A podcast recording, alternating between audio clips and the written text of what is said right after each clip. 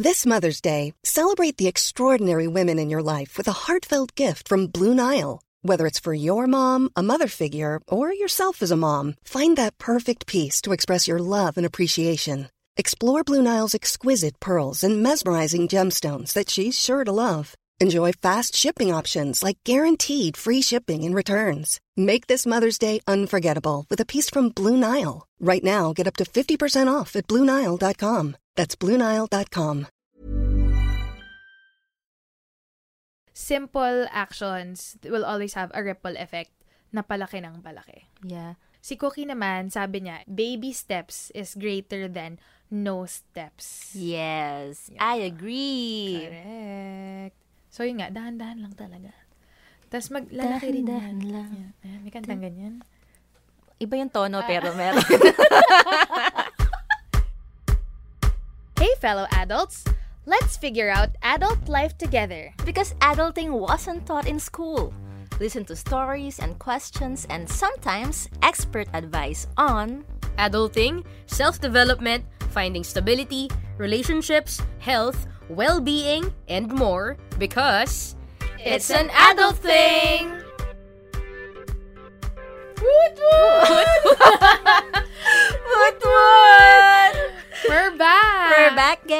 Did you miss us? Hello to all our listeners. Especially to mga masugid nating listeners dito.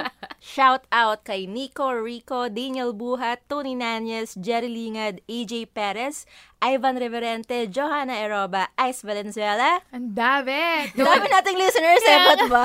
to my batchmates and friends from the UP Dragon Boat team, Tony, Dan, Jam, my sorority sisters, and Pau. Labo. Sa akin, uh, family ko, sa tito ko, si Tito Dennis. And to my friends, uh, Mon and Hill. Ay, kay Christian din. Guys, let us know if you're listening so we can greet you and give you a shout out like this. Okay, so usually ginagawa natin, what is the highlight and low light of your week? Pero ibahin naman natin this week. Try natin, what are we grateful for this week? Yes, we learned this from our previous episode, Mental Health 101. Oo. Kasi nakakatulong pala sa well-being ng mga tao if we remind ourselves of the good things that happen to us. I think uuna si Nika. Lagi. Okay, for this week, I'm grateful for friends who listen and check on you. Aww.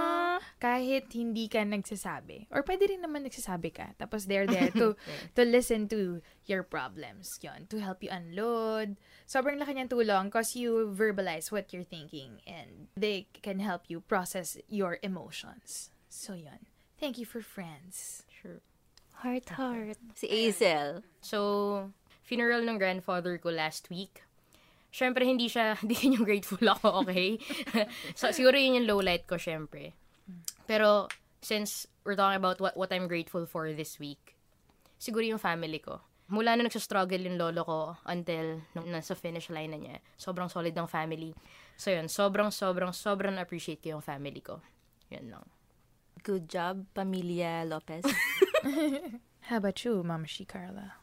Lately, ang naiisip ko is grateful ako sa absence ng sakit. Kasi ang dami ngayong may sakit. Kung di niya napapansin si Azel, ano, nakakaraming singhot na siya. Salamat na yan ang grateful. Ninggit ka lang. Di kasi months na akong hindi nagkakasakit. Tapos meron pang coronavirus scare. Yeah. Tsaka okay yung energy levels ko, very healthy. And good job din yung mga multivitamins na tinitake ko. Ah. Ayun, regardless kung legit na yun yung dahilan or placebo siya, it's working. So, good job, vitamin supplements. Alright. Thank you for Thank listening. This has been Tapos na. Di pa nga tayo nag-uumpisa sa ating topic for today, Okay. which is eco-friendly life hacks. Eco-Friendly Life Yes, Hacks. environmentally friendly life hacks. Kaya yun yung topic natin, by the Oo. way. Kasi March has a lot of environment-related commemorative days. Example, World Wildlife Day, International Day of Forests, World Water Day, Philippine Water Week. Buwan ng mga diwata. Oh, yeah. Makakala na tunay. Siyang tunay. Buwan ko? Ay, ang ganda. May sparkle, may glitters ka nga habang naglalakad. So, yun. Kaya yun yung naisip naming topic kasi we can contribute to helping the environment in little ways na everyday, kahit mga small life hacks. And we can help save our forests, we can help conserve water, and we can help protect wildlife. And we don't even have to inconvenience ourselves for doing those little things. Yes. Ano nag-push sa atin to become environmentally concerned uh, citizens, people? Sa Nika, when did you start maging concerned sa environment? I started in 2015. We produced a show. It's called Green Living on ANC. So it's an eco-friendly lifestyle show hosted by Paulo Abrera. Sinong EP nun? Sinong executive producer nun? Claim mo na! Ako na, ako yun, ako yun. So, hindi mo mapipigilan na maging eco-friendly kung yun yung mga stories na pinoproduce mo kasi you meet different kinds of people. Scientists, businessmen, chefs, halo-halong tao, moms, may mga Yeah. kids, na everyone is trying to be eco-friendly in their own little ways, in their business, in their life, in their, kung ano man, in the government. Kung yun yung nafe-feed sa utak mo every week, talagang magiging aware, first magiging aware ka of how fragile the environment is right now. At saka kung, kung gano'n na ka-urgent na dapat tayo magtulong-tulong na to help the environment. Yung constant information na na-absorb mo, mahahawa ka rin dun sa mga tao. You really become a lot like the people you hang out with, no? Yes. That's actually how I got environmentally aware and concerned. Because of my friends, namely Nika.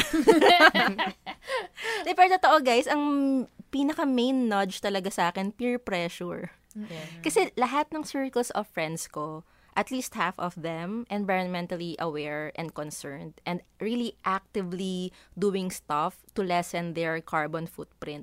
So kung yun yung norm sa mga circles mo, syempre nagiging value mo na rin siya, whether you like it or not, diba? And I, I like it now kasi I understand now better kung ano yung implications and consequences ng mga ginagawa ko. Ikaw, ma'am, she so. Yun din. Ako rin, mga downline. Network. Downline po kami ni Downline. Nika, actually. So, from 2016 to 2019, as in continuous yung projects ko with Triple Shot.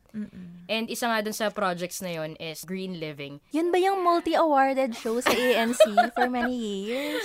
So, yun, uh, that's what pushed me to become concerned sa environment. Kasi before, parang alam ko lang, plant trees.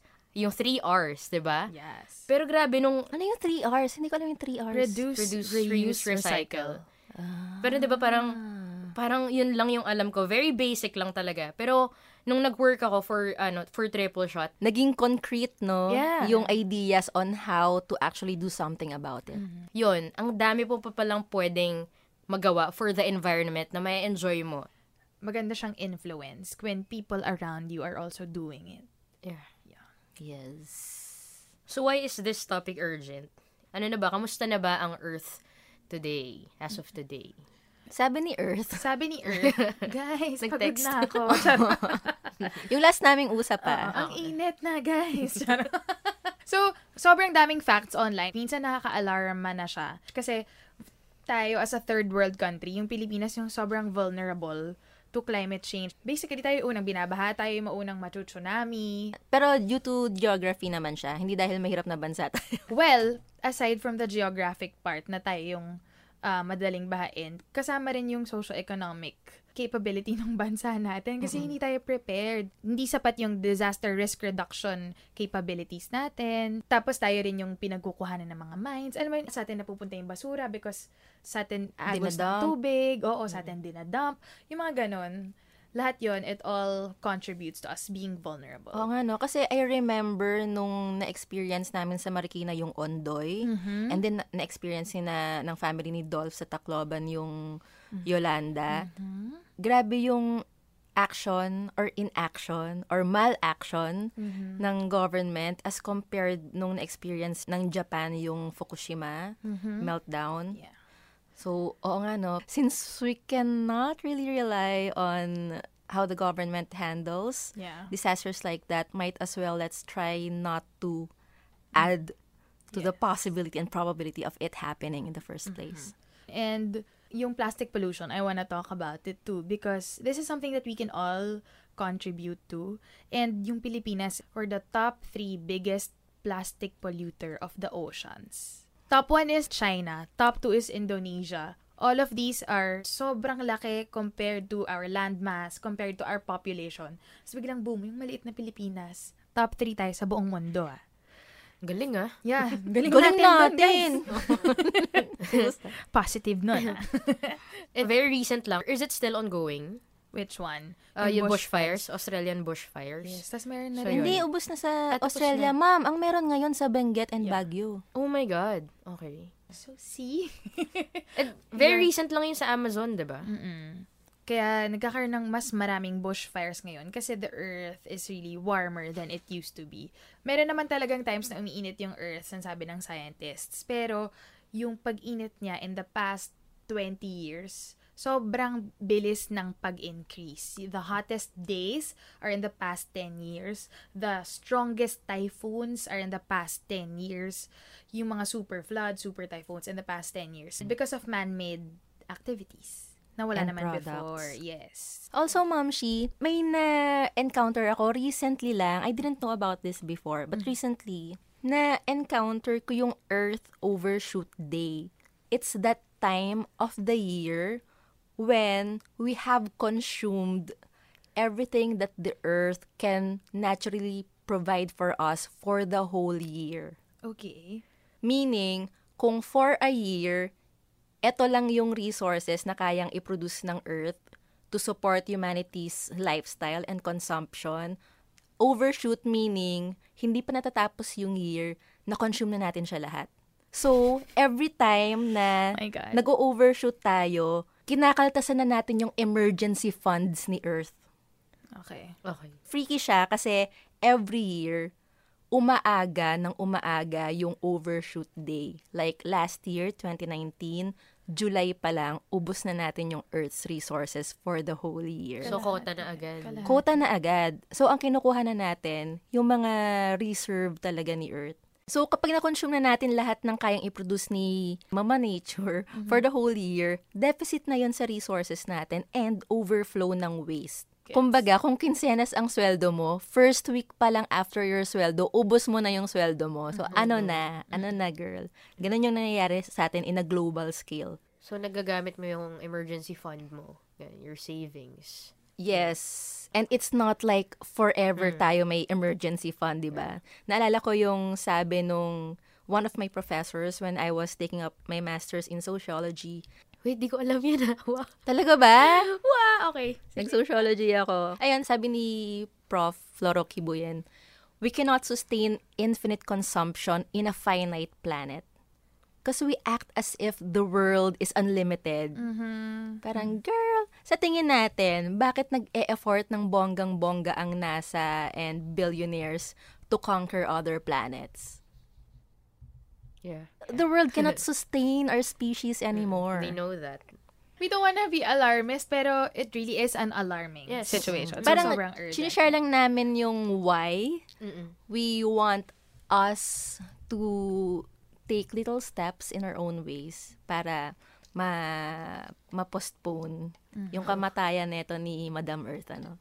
Yes. But, there is still hope. Kaya pa siyang gawa ng paraan. There is proof that it can be done. Okay. So, meron ng mga kaso like in Mumbai, Mumbai, sobrang kalat. India, ang dami ring plastic pollution. Madumi yung Mumbai beach. Pero, they cleaned it up, unti-unti nila, and now, bumalik na yung mga turtles doon. Meron din yung local version, parang in Apo Island, somewhere there. They were able to clean up the beach, as in tinutulong-tulong yung buong community, the kids, the surfers. So it started with an org, they taught the kids. Now everyone, even the mommies, are trying to clean up the beach. Yun, bumalik na rin yung mga turtles doon. So yung wildlife, they come back when the place is habitable for them na rin. Another case, ito, Estero de Paco. Ang daming estero sa Pilipinas kasi marami tayong waterways. Alam niyo na may itsura pag sinabing estero. More Diba? of alam namin yung amoy. ba? Exactly. So, pag estero, iniisip po agad madumi, makalat, which shouldn't be the case because estero just means waterway. Okay. But yun lang siya. Yung estero de Paco, they were able to clean it uh, rehabilitate yung mga, yung biodiversity basically in the estero. Dilinis nila, tinanggal basura, um, hindi na tinatapunan ulit. Ngayon, pag tingnan niyo yung Estero de Paco online, may mga halaman na sur- surrounding, as wala nang basurang lumulutang na ha, ga- pwede palang maging ganun itsura ng estero. Pwede kang maglakad sa gilid niya. Saan yung Maganda es- siya. Estero de, Paco? In Manila. Somewhere in Manila. Paco Park, ganyan. I think so. I'm not sure. Basta yun, Estero de Paco. Yun. So, there are cases that prove that we can do it, that we can change it. At pwede natin siyang gawin every day. It's the small things that we do. Yeah, and it it day. has to be small things kasi limitation ng human mind na kapag narinig tayo ng something so big, Mm-hmm. vague concept, nag-shut down talaga yung utak natin. And it's not because we don't care. Mm-hmm. We're just not wired for it.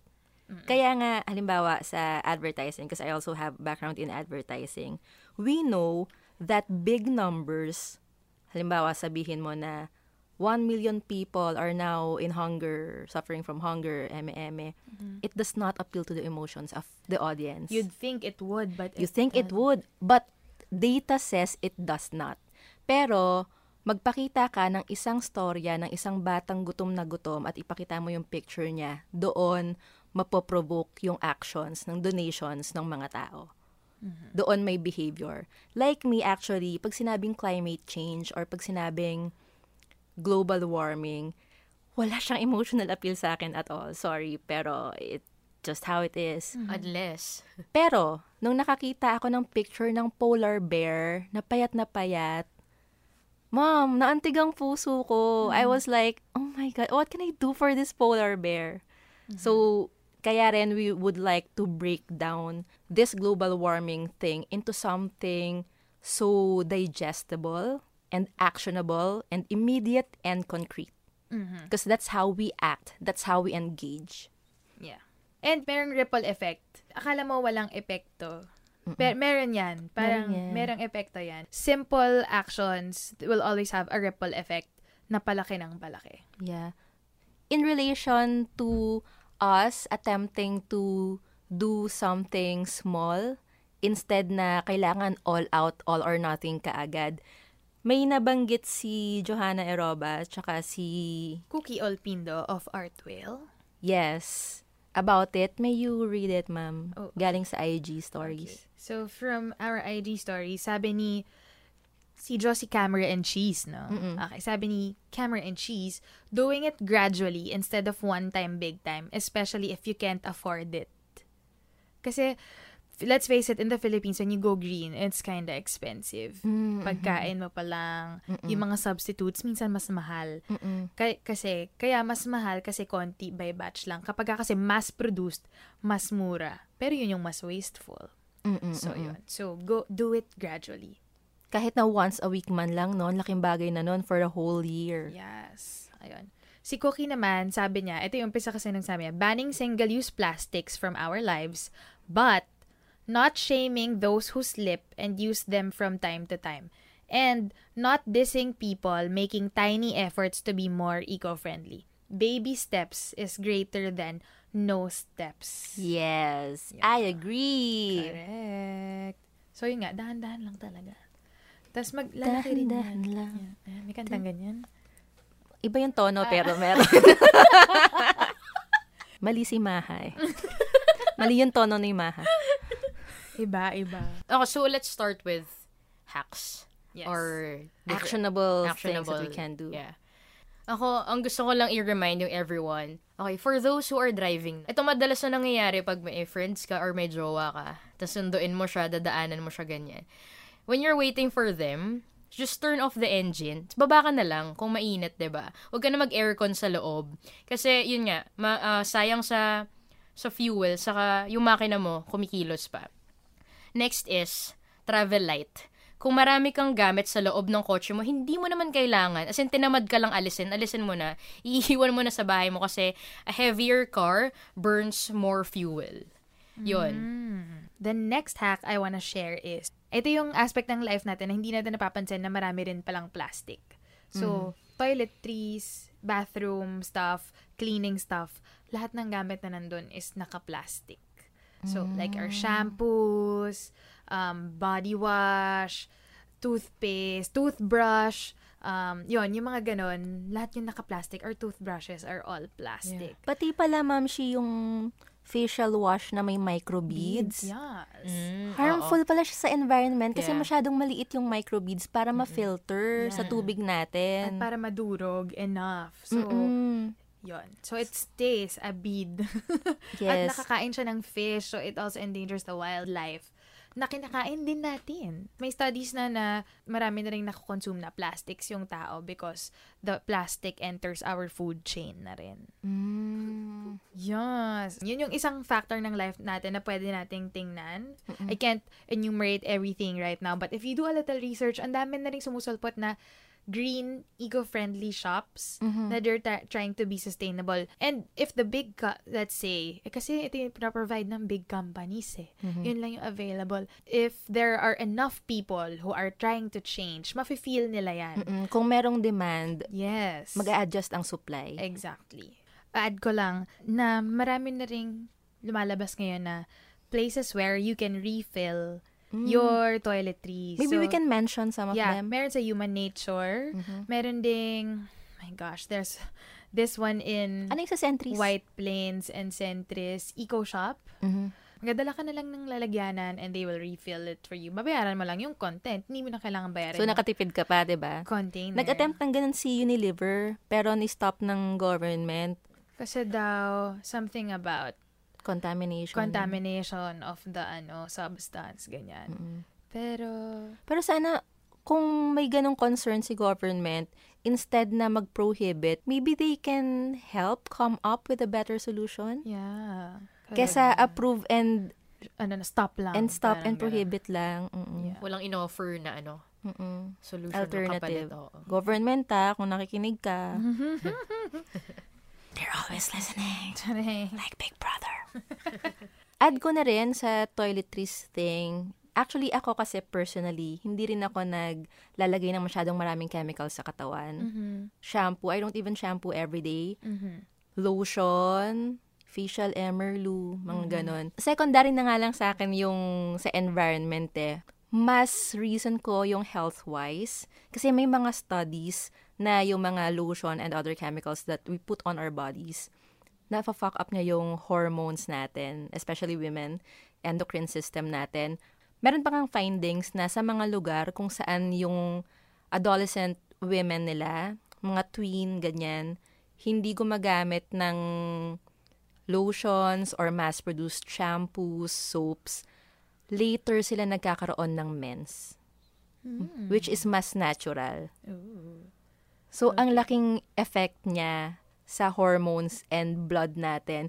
Yung isa ko lang kakatapos na audiobook about brain science, grabe raw yung effect ng parabens sa brain natin. Nag-a-add siya ng toxicity sa brain natin kasi na-absorb siya ng skin natin, ng scalp natin, na-absorb siya ng blood natin, nakakarating siya sa brain natin. And we know naman kung gaano ka dependent ang life experience and perspective natin sa health ng brain natin. And that's also why I'm not a fan of lots of toiletries in the market. Uh, there's another thing that I read. Hindi ko to naisip before. Pag nagpa-flush pala tayo, yung usual na toilet sa mga bahay natin, nagfi-fill up yung toilet tank, yung flush tank. Ano bang tawag doon? Yung sa likod. Oo, yung sa likod. Oo. Nagfi-fill up siya ng water up to a certain height. So, kung maglagay ka ng plastic bottle inside of that, With sand dapat para mabigat, para hindi siya lulutang. oh, yun, may weight. So, plastic bottle with sand or Or even rocks. water. Pwede ring water, yeah. Mm-mm. It can trick the toilet tank into thinking na filled Puno na up agad na, oo, puno na yung flush para hanggang doon na lang yung i-accumulate niya. So, per flush, makakabawas tayo ng tubig. Yeah. At kahit na sabihin mong one bottle of water lang yung mababawas mo per flush, ilang beses ba naman tayo nagwiwiwi sa isang araw? Ilan tayo sa bahay? At ilang araw meron tayo sa isang Correct. taon? Malaking bagay yun. Tapos clean water yun all the time. Oh. yung water. natin? Yeah. Why? Oo. Do you recycle your water? Oo nga. Oh my God, guys. Fin- fina-flush lang natin yung drinking water natin. Nahirap na hirap kuhain sa ibang mga lugar. Correct. Yeah. And there's also this, we featured it on Green Living, they called it Gets. Oo. Um, there's a Filipino engineer yes. na ang, Si Daniel Camacho. mm, ang ginagawa niya is, gagawin niya yung CR mo, gagawa niya ng system na it will catch all the water from the faucet, from the shower. At yun yung iipunin at ipapump mo to flush your toilet. Yes. Recycled water na yung used to flush your Yung toilet. get something like green eco toilet, Toilet system. system. Yeah, yeah, yeah. Something like that. Tama, tama. Yun. Sobrang cute nung Gets, product niya na gets. yun. Yeah, you can search them up. Gets, Gets, gets, gets. Gets, gets. You can search them up on Facebook. It's a very affordable system. Mhm. Yon. Gusto kong magpalagay nun eh. Pag ano. Pag may sarili na akong bahay. yun. Yun na number one. Nag-goal ka mo na yan. Ako, since we always have our phones, our laptops, I think hindi na to matatanggal eh. As in, it's really part of our lifestyle na. Since andito na to, let's push for ano, paperless talaga. Okay? There are thousands of apps. Lahat na ng kailangan mo, na kailangan mo ng paper, use your phone. Pero I think challenge to dito sa Pilipinas kasi most government offices talagang Hindi pa digital. Yeah, hindi pa sila makapag-switch to digital. As in, meron ng digital, meron pang physical copy. Tapos parang sobrang sayang. Eh, m- Bureaucracy na lang talaga eh. yeah, no? yeah. Tapos sobrang, as in, ang lala talaga. Um, yun, so go pa- paperless. Start naman dyan sa note-taking eh. As much as possible, let's take notes na lang ng digital. As in, you have, sa phones nyo, may native apps dyan, di ba? So, you have Google Keep, you have, what else? Evernote, Notion, and the rest. So, yun. Just go paperless. Yeah. Or yung mga papel na nakaprint na. For example, Ayan. lahat ng scratch paper ko sa bahay, puro likod ng mga past scripts ko na kailangang i-print before. Yeah. Ay, since you've mentioned that, sa office pala namin, since ang dami nga piniprint, ang cute ng HR namin, kasi may binis silang parang pang-bind. So, isin yun, yun na yung parang notepad namin, yung mga scratch namin. So, meron dun, kukuha ka lang doon na nakabind na yung mga scratches. Yun na yung, ano namin, ginagamit namin for minutes or anything. Cutie. So, yun. Okay, go paperless. Yeah. Okay, the next hack I want to share is to bring eco bags and recycled plastic containers when buying or going to the grocery. Pero may sub-hack pa yan.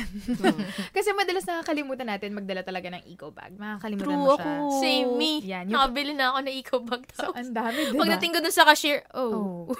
so there. So, another hack is to place eco bags na in your bags. So, lagyan mo na lahat ng bags na ginagamit mo. Lagay mo na dun yung mga eco bags na nabili mo before. Or place paper bags. Yung mga paper bags sa mga fashion stores, ganyan. Ilagay mo na sa bag. Put it in your car. Also, dapat meron ding in our cars. And then, place them near the door. So, ganun yung ginawa namin ng housemate ko. Nakasabit na yung eco bags. Meron kaming bag of eco bags. Lakas mo ka, Mr. Bean. Correct. May bag sa loob ng bag. Correct. And then, another hack. So, habang ginagawa mo, nag-grocery ka na, may eco bag ka, meron kang plastic container para, halimbawa, bibili ka ng fish or ng meat na ilalagay mo. Di ba, kasi pinaplastic nila para pag tinimbang. Mm-mm. Tapos lalagyan ng sticker, ng price tag, ganyan. Bring old ice cream containers. So, dun mo na lang ipalagay. Another hack connected to that is to have patience with other people. Mhm. Yeah. Kasi pagka binigay mo yun dun sa sa grocery uh, staff, hindi naman nila maintindihan na parang bakit? Eh, parang halimbawa dati binigay ko yung, yung lalagyanan nga. Pero pinlastic pa rin niya bago ilagay. So parang ako, oh no, na defeat na yung purpose. So, na ano na ako, na Na-adjust ka na. na. Oo, na-frustrate na ako kasi kuya, dinala, nilagyan ko na nga ng plastic container. Pero naisip ko na, hindi naman kasi nila alam. Exactly. I experienced the same thing, especially sa SM. Mhm. May, pag may dala akong eco bag, ipoplastic pa rin nila, tsaka isushoot sa eco bag ko. Parang, para saan kaya yung eco bag ko? Hulaan nyo. Yun. Yun, ganun yung feeling ko. Pero in-explain ko na lang rin sa kanila nicely na, ah kuya, kaya po may eco bag para hindi na gumamit ng plastic. Kasi sayang yung plastic eh. Correct. Nagiging basura lang din po siya. Isang beses lang gagamitin. Kino-complete ko na yung thought kahit para ako naglilitan niya. Kasi yung a few seconds na inubos ko to tell someone I don't know na yung plastic pa maging basura, hindi mo nagagamitin isang beses lang. It will save the life of a turtle who will eat the plastic bag in the ocean. Kasi sa Pilipinas, wala namang maayos na, you know, recycling and waste management. Totoo to, fact lang to, no? So, konting patience, it can go a long way. I like that you mentioned it, Ma'am Shinika. Kasi yung gusto ko ring i-share, natutunan ko rin sa Green Living nung finiture ko yung waste management ng Marikina. Kasi in fairness sa Marikina, very systematic yung... Tagang yung Marikina to. Di ko sure, di ko sure kung ano. anyway, I featured them and then may tinuro sa akin na system. Oh my God, I forgot kung sino yung in-interview ko. Si Madam Chair doon. Meron silang ini-implement na triple E. Okay. So, lahat ng waste management or lahat ng program, kailangan mag-undergo nung triple E na yon. First E is engineer, meaning design the program. So, kung sa pagtatapon niya ng basura, mag-designate ka muna paano, paano yung magiging sistema, i-engineer natin, step by step, yung mechanics. Kapag nabuo na, na-engineer mo na yung program, educate educate mo muna yung mga tao, which I think yun yung kulang sa mga department store or mga grocery. Kasi nagde-design sila but they don't educate their employees. So, hindi nila gets what the F is this for? Bakit may change from plastic to brown bags to eco bag? Yeah. So, it doesn't make sense. And then the third E is execute or implement. Pero, hindi mo siya mai-implement ng maayos kung una, hindi mo na-engineer, walang well-designed plan. Second, hindi mo na-educate yung mga kailangan mag-participate. And then, yun nga, ang pinaka-importante is you really execute, you really implement. Halimbawa, sa household natin, gusto natin yung buong family natin mag-conserve ng water. It will be ineffective if sa utak lang natin siya nagme-make sense, pero hindi natin dinesign na maglalagay ng ng baso sa bawat sink para gamitin pang mumog ng mga tao, hindi mo siya in-engineer, hindi mo in-educate yung mga kasama mo sa bahay. How can you expect them to do the same if you don't educate them on the how and why? And then we execute it. We become consistent on doing it. Kung hindi natin nagagawa yung triple E na yon, wag muna tayong ma-frustrate sa ibang tao kasi baka tayo rin yung may kakulangan. True, true, true, true. Ang dami rin actually input ng friends namin kasi nga nabanggit namin, marami-rami kaming friends na eco-aware din. Can we read some of them? This one is from Meg. Sabi niya, Seryosong unang sagot, be vegan. Seriously, it will cut your carbon footprint by a lot. They don't need to be vegan 100%, but if they can be vegan half of the week, malaking bagay na. Can I say why? Why? It will Yes, help please. save the environment. Kasi one of the top industries that produce carbon emissions is the agriculture industry. Mm-hmm. Agriculture meaning hindi lang hindi lang ah, gulay, pati yung animal agriculture. Poultry, Poultry, chick. cattle. Yeah. So yon, lahat yon it they contribute to carbon emissions. They also produce a lot of methane gas. Mom, Yeah. napanood ko sa documentary na What the Health, yung poop pa lang Yeah. ng Yeah. mga animals, tsaka yung utot pa lang nila, mas grabe na yung pollution kaysa sa mga pabrika. Yes, yun yung Yeah. methane gas. Doon It's the utot. Yeah. It's a social way of mentioning your utot. Oops, sorry, that was my methane gas. There's sorry. So there's this another docu if gusto niyo panoorin. It's Cowspiracy. Cowspiracy. Cowspiracy. Oo. So, merong filmmaker doon, si Kip Anderson. Tinry niya i-contact yung mga companies, industries na talagang nakaka-affect sa pollution.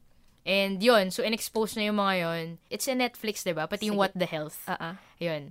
And sabi dito sa website ng Cowspiracy, animal agriculture is responsible for 18% of greenhouse gas emissions, more than the combined exhaust from all transportation.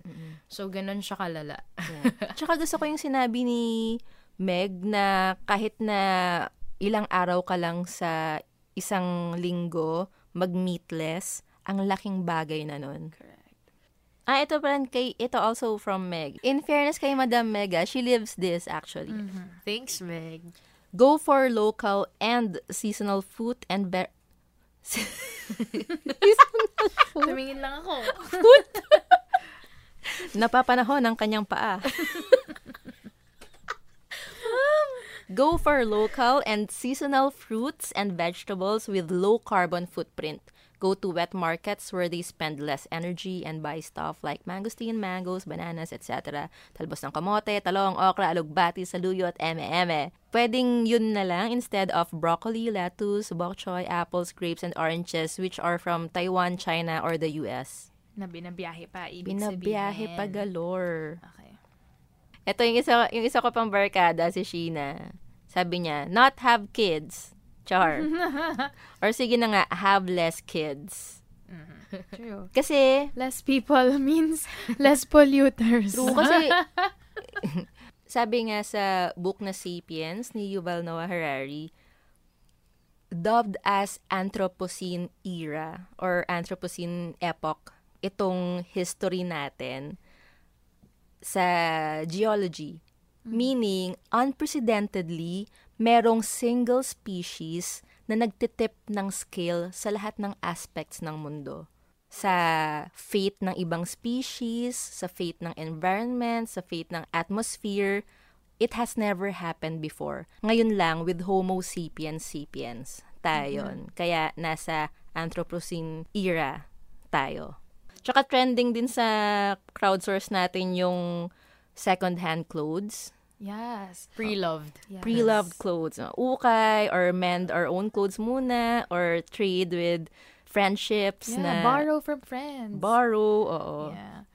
Kasi the fashion industry produces more carbon emissions compared to the airline industry daw. Because everyone wears clothes, but not everyone flies. True. Fast fashion. Also from Kat Reyes, use menstrual cup. Mm-hmm. Yeah.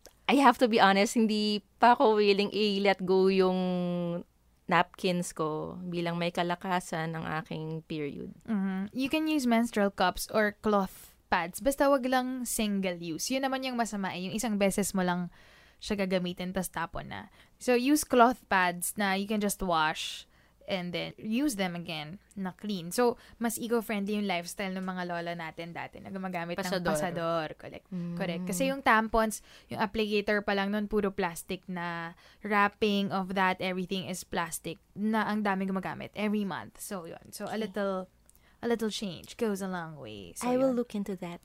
Yeah. So, pati yung mga, actually, pati yung mga cotton, halimbawa, natanggal ng makeup, gamit ng cotton, pwedeng bimpo na lang. Pwede naman yun eh. Oh, yun, yun na lang yung gamitin. Yun. Okay. Can I share the 7 R's? Kanina nabanggit din yung 3 R's. Pero ngayon, hindi na siya 3 R's lang. 7, di ba? Reduce, reuse, recycle. Hindi pala yun yung unang step.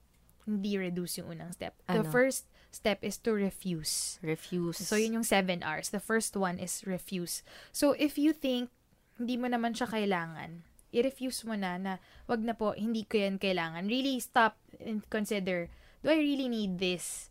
Pag nagpag-grab food din kayo, i-note nyo na agad na wag nyo na pong dala ng straw or wag nyo na pong dala ng plastic utensils kasi may spoon naman sa bahay or sa office. True. So, refuse. Sorry, mali. Ang unang step pala.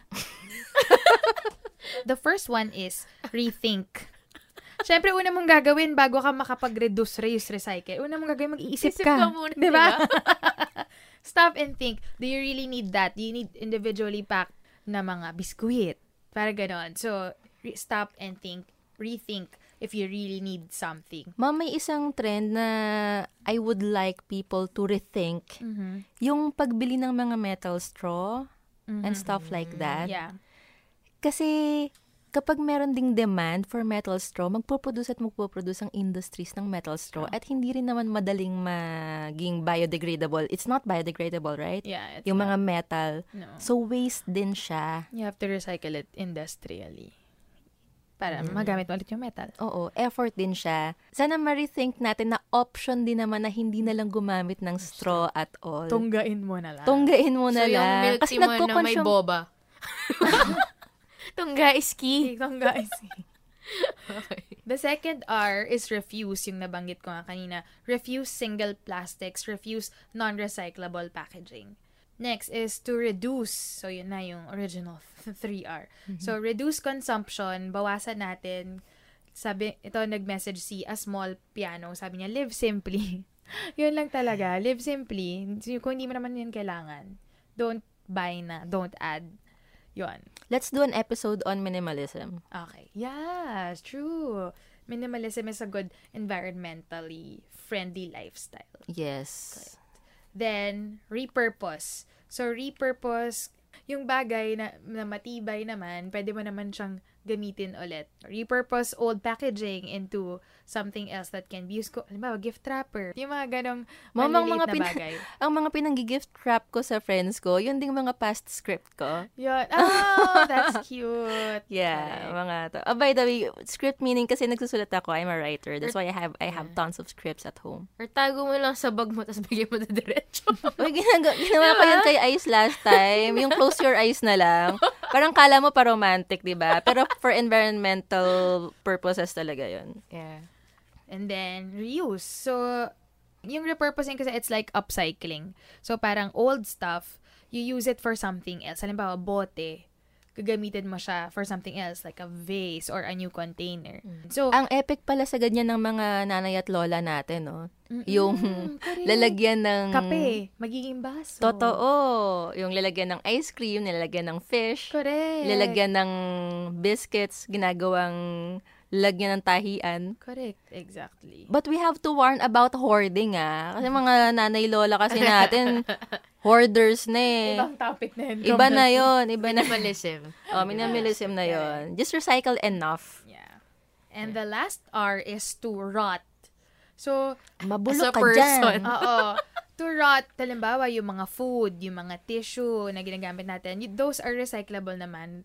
We don't have to throw them out. Pwede na natin gawin sa sarili natin. Uh, Let's say, a garden. Yung housemate ko, bumili siya ng isang bin of soil. Tapos yun, dun niya nilalagay yung mga food waste namin, tissues, ganun. Yun, kung may garden kayo, dun yun na lang ilagay, magiging pataba pa for the plants. Sige, so medyo marami tayong nabanggit, but we can recap it para matandaan natin agad. So we can go paperless, we can bring eco bags and bring patience when we go out to buy. Remember the three E's, engineer, educate, execute. Yes. When traveling or using your car, turn your engines off kung di naman ginagamit. Travel light. Then, check your toiletries and your cleaning agents kasi most of them are in plastic containers. Instead of buying new ones, try to refill na lang your toiletries and cleaning agents. Be vegan or try to eat more vegetables. And less meat. And, And less, less meat, yes. Go for local stuff, even fruits. Then the last one is to remember the seven R's. Yes. Sana maalala natin yung lahat at ma-apply natin more and more into our lives. Kahit nga isa lang eh. Yeah. Ako yung ano talaga, rethink. Ako more of less meat consumption. Total, pag ano na rin naman yung direction ko eh. Yeah, actually. Mm-mm. Ang daming ways para masolusyonan natin tong problemang sinimulan ng species natin. Correct. Alalahanin lang din natin yung sinabi ni Lolo Albert Einstein when he was living. We cannot solve our problems with the same thinking we used when we created them. Okay. All right. With that, we're closing our episode with the words of Albert Einstein pala. Hindi mo naman sinabi. Sana meron kayong nakuhang hacks na bago at applicable into our everyday lives. Yeah, and if you have more, pwede kayong mag uh, send no message, diba? Yeah. And we can share it online. Yeah. Yeah. Thank you very much for listening Salamat to guys! today's episode. Yeah! Yay! Woot woot! We upload new episodes every Saturday. And you can catch us on Spotify, Apple Podcast, and YouTube. For more adulting tips, related resources, questions, comments, and suggestions, follow us on our Facebook, Instagram, and Twitter pages. It's an adult thing. Yon. Again, this has been Nika. This is Carla. And this is Azel. And this has been It's an adult thing!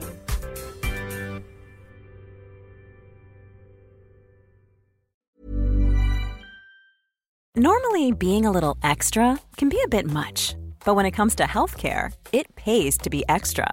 And United Healthcare makes it easy with Health Protector Guard fixed indemnity insurance plans. Underwritten by Golden Rule Insurance Company, they supplement your primary plan, helping you manage out of pocket costs without the usual requirements and restrictions like deductibles and enrollment periods. So when it comes to covering your medical bills, you can feel good about being a little extra. Visit uh1.com to find the Health Protector Guard plan for you.